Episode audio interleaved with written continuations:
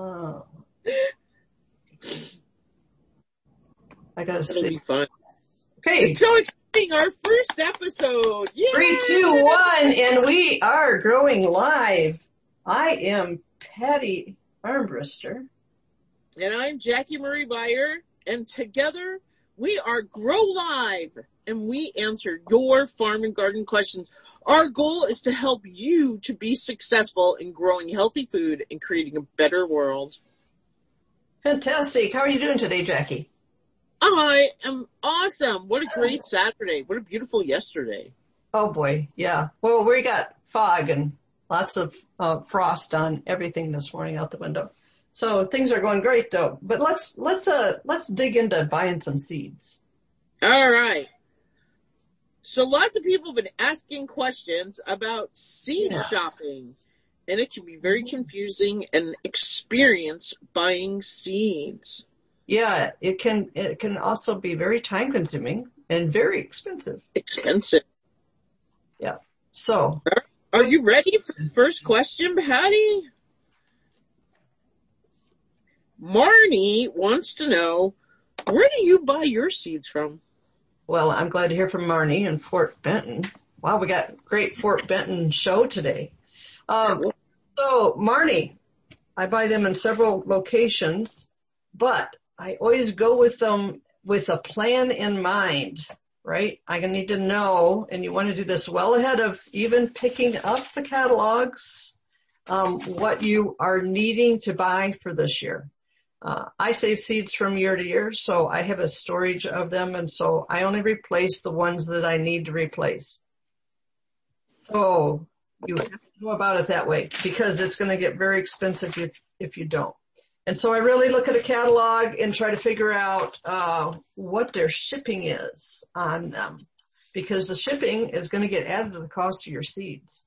And I also look at the size of the um, seed packet. So that seed packet's got to be fairly, um, you know, like I'd rather go with an ounce or a hundred seeds versus a handful of seeds. But let me go to a screen share here so I can um, get you guys some pictures.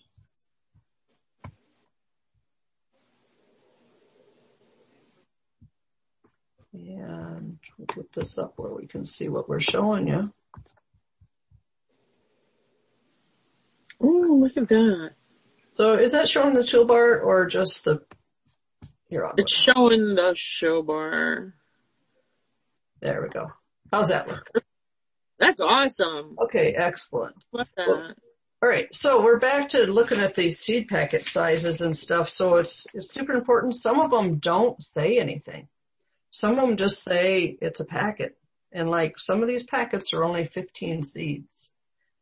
So I usually always go to the next size um, package offering, which a lot of times it's 100 seeds, sometimes it's a quarter ounce seeds, and then I save them from year to year. And it also gives me seeds that I could share by doing it that way. Uh, where do I get them? I know Marnie asked me a direct question and I always avoid that, but I buy them um, mostly off of heritage type seed catalogs. Or if I'm in person, like in Whitefish or something, I buy them from the real, real good seed company.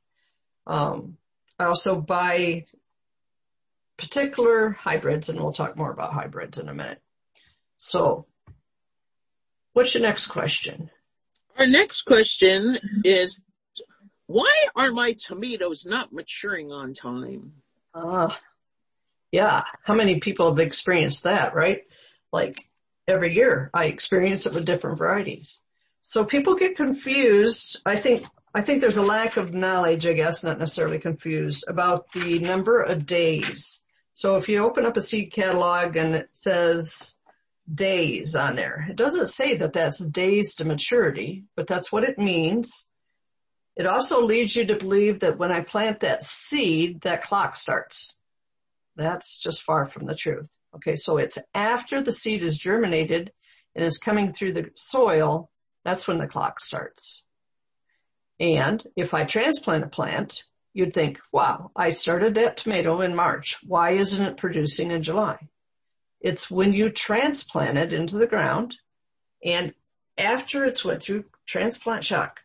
So if your plants are having a really hard time right after transplanting, that clock still hasn't started. So we got to think, okay, I usually go with the shorter day varieties if I can. That doesn't even always offer you the best flavors because some of the most flavorful ones are your longer day varieties, but that's how you tell. Uh, we'll get into way more. We could do a, a tomato show and we will probably down the road, but let's just talk about the, the seed selection and the timing as to why those tomatoes aren't ripening because there's lots of other reasons why they might not ripen, but let's go with just the day variety for right now. All right. Amy wants to know, can you talk about collecting seeds? Ah, Amy, glad to, glad Amy's joining us. She's joining us from Fort Peck out there close to the lake. So seed collecting, it seems to be a hot topic right now and lots of people are wanting to do it. It does take a lot of planning to do.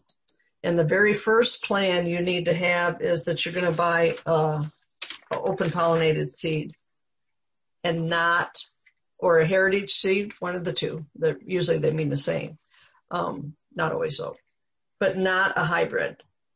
Because the hybrid, if you remember from your, um, your science classes, or maybe your ag ed class if you was lucky enough to have one in your school, when they did the Punnett square. And all the little genes and letters fall down into the square. Yeah. So when you breed a hybrid to a hybrid, it's like playing roulette. You have no idea what you're going to get. So it's not worth the time and the work to grow that hybrid for seed. So don't grow any hybrids for seed. That's the first thing because we're talking about selecting seeds. So let's kind of stick with that because um, seed cl- collecting and saving will be a completely different show. So if you're going to collect seeds, make sure they're a heritage or open pollinated seed to get started.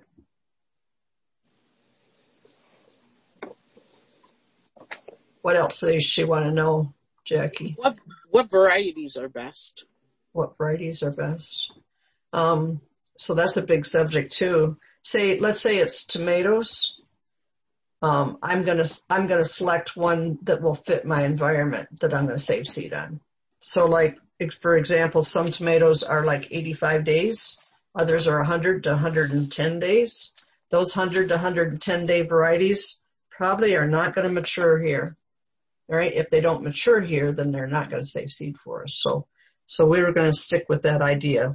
Um, so you look at those days and try to get the, the shorter ones like black Krim, which is a Russian tomato. It's, it's 70 to 90 days. So they really help you there because they didn't say you can count on 70 days because um, they know it's going to be a bigger range than that. Uh, some others like um, oh Brandywine, purple Cherokee, 90 days. Those those get up longer day varieties. So just got to kind of look at the details.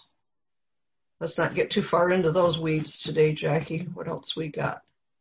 Well, then Charlie had asked heirloom open pollinated versus hybrid. You talked about open pollinated versus hybrid. Did we touch on heirloom? Well, heirloom is just a seed that's been um, developed and bred up and saved by a grower for 40, 50 years. And so they've stabilized the seed, they call it, where that we know it's going to be a certain shape or color or taste and not have these variants or what they call mutants show up. And so, um, that's why you want to kind of go with the heritage ones. Now there's certain, uh, hybrids that I absolutely have to have and we'll talk about them in a minute on, um, on the squashes and why I want those. But like, let's take sun, sun sugar cherry, which I think is the best sugar cherry tomato in the planet. Well, it's a hybrid. So I, I always buy a plant or two of that. I'm not going to keep seeds of that. I'm going to keep seeds from the heirloom ones or open pollinated. And I think that's whole, whole research subject as to how those seeds are acclimating the climate So what's what's Charlie's other question? Because he goes pretty deep into this. Do seeds adapt to the type of system it is grown in? For example, organic versus high synthetic input. Okay, so organic, we're going to go with organically grown, Charlie, instead of just organic, because organic is a certification. So organically grown could be regenerative or natural gardening. And that seed, now this is my own personal bias because I don't think they've done research on this. And so I think a grad student could pick this up and they would stay very busy and go into a big in-depth subject to figure this out. But I think those seeds and plants adapt to your soil and your soil microbes and your environment. So I would rather have a seed come from uh, organically grown place that's in my environment area and keep seed from that than I would a synthetically grown one in Iowa or Ohio that they're going to combine. That's how they're harvesting most of these seeds we're seeing in these seed catalogs are big, massive farmers. And that's why some of the seeds, like in beans, have gotten really tough. And that's why tomatoes are so, one of the multiple reasons why tomatoes are tough.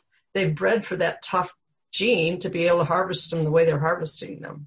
So I know this is getting really deep into the weeds, but I would rather go with the one that's grown in a more natural soils than I would a plant that's been babysitted by synthetics its whole life.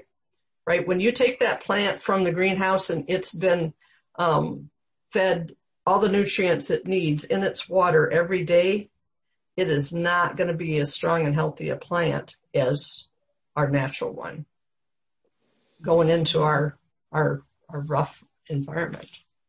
So I hope that answered your question. Yes. Amy wants to know, can you save seeds from annuals in the greenhouse? From the greenhouse? Okay, so I think she's meaning, Amy, I think meaning from the greenhouse, like buying the plant from the greenhouse versus this picture oh. you, right? This picture I'm showing you, yes, we save seeds out of this greenhouse and we have different plants in different locations to be able to do that. But like a lot of flowers, um, you don't have too much trouble with because they're not, you're not planting them next to another flower that's in that family that might cross with it. But there's a lot of flowers in our, in our greenhouses, our commercial flower greenhouses that I would not even consider trying to save seed on because they are, they're hybrid and bred up to be that brilliant and gorgeous looking that they are. And so I guess I would stick to the heritage idea and open pollinate it again and go with the old time types of flowers to collect seeds on. That helps you. Like that dill in that picture of your greenhouse there would be good. Yes. Yeah. And that's going to and that's an annual technically, right? But it just yes. drops seeds. So it feels like a perennial because it, just comes back so much? Yeah, it is an annual and it's it's self seeding and we we collect it. Of course, we don't get it all, so we never have to plant it again in that greenhouse. We just decide where we want it, where we don't. We pull out the ones we don't. So here's an example on um, a hybrid that I always want in my greenhouse or always want in my gardens. When it comes to yellow squash, I think yellow fin is a, a reliable good tasting, consistent zucchini that does not get powdery mildew. Right? Most of them will if you're not selecting against it. And so you can see just in the description of these two, um, for sure the yellow blend I'm going to go with to, to avoid that problem. So that gives you an example as of when I would want a hybrid versus an old time heritage plant. Okay, what's our next? Cool. Deep into the subject. well, um, Eileen asks, any tips for winter sowing seeds? Okay. Um, my biggest tip is to think about your soils and being regenerative in your practices. So for example, you can take, uh, any lettuce except for there's a few hybrids of them, but most lettuces you can take, grow it in one location in your garden so it's not crossing with anything. Let it, you harvest it till you get sick of it or it gets bitter, then you let it go to maturity, right? And it's going to flower, it's going to get tall and weird looking and flower and it's going to have thousands of seeds, right? I don't want thousands of seeds there, but I do want a few. So I will um, cut off some of the stalks, but leave some of the seed and let it just drop on the ground, right? But I'm not going to disturb that soil. those seeds are dropping into mulch in my garden and they're going to work their way naturally through the winter, through the snow, through the rains and stuff into the soil and they're going to germinate and they're going to do their own thing. I've got lettuce in both two gardens that I manage that we've not had to plant in 10 years. It just does its own thing. Okay, so that's an example of self-seeding or, or winter seeding, sowing, but you can't disturb the site. Right? If I went in there with a tiller, I just wiped it all out completely. So you gotta not disturb it and go with a no-till practice. Okay, what else we got, Jackie? Eileen also wants to know if you have any tips for growing blueberries. Blueberries. I do. Here's some, here's some example of flowers that, um, they're planted as a beneficial pollinating row around the outside of this garden. Those are, um, annuals that drop seeds on the ground. Mm. Sweet alyssum here in the forefront is one of my mainstay flowers. I, I plant a couple of flats of it or more every year. Now, if I just don't disturb its area, which I'm trying in my greenhouse to not disturb where I planted this, these masses of sweet alyssum, it will self-seed really well, but you can't disturb it. You can't even rake it and think that you're going to get it to come back up. Here's our five minute warning. Boy, I get a lot of questions on blueberries and I am not a blueberry grower. I do know that they, um, are very fussy about the pH. I do know pH is really, really hard to change. I'm going to defer you to a person that knows a lot about blueberries and they have a YouTube out there that can really help you learn how to grow blueberries and raspberries and other berries. And that's, um, at Sunset Valley Organics and they're a regenerative, massive farm, right? And they have taken care of the soil and they put on compost teas and extracts and minerals and stuff continuously and they they literally get berries that are bigger than end of my thumb like by the masses on a whole stalk. And so just watch his video. Um bob wills i believe is the guy the owner's name. So watch that and uh, learn from there and it's a whole nother world when you start going that way versus thinking oh i just need to put on something to fix this ph. Well the plant needs a lot more than pH. So let's go with that. What else we got? I've also been told be patient. I'm not being patient enough. Give my blueberries some time to set.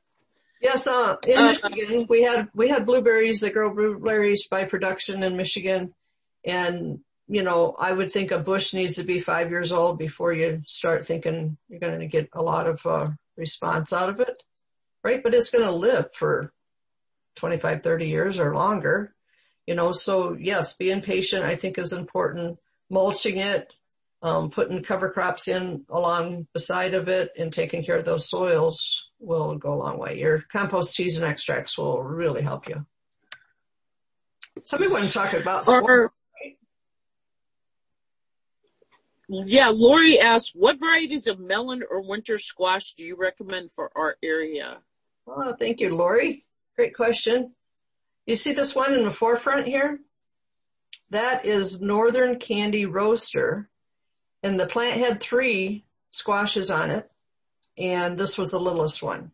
And I took that picture yesterday to give you an idea for storage of this squash. And the others were really long. I mean, they can get two and a half foot long. And wow, they make fantastic squash. They make fantastic, fantastic pie, everything. Uh, the other in the background there is Carnival. And both of those I think do fantastic. Um, other people that are growing squashes, there's a close up of that one.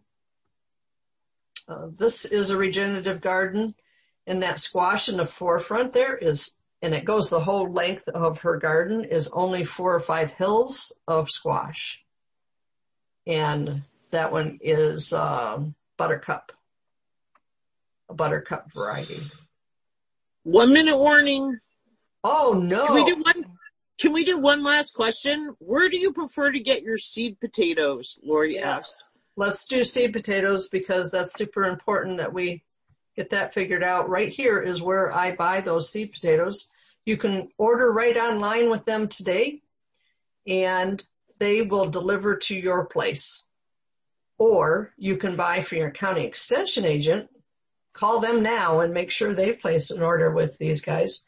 and you can get a lot of different varieties by going with the extension agent. I think I had to buy 25 pounds of each variety when I go directly through Holbrook.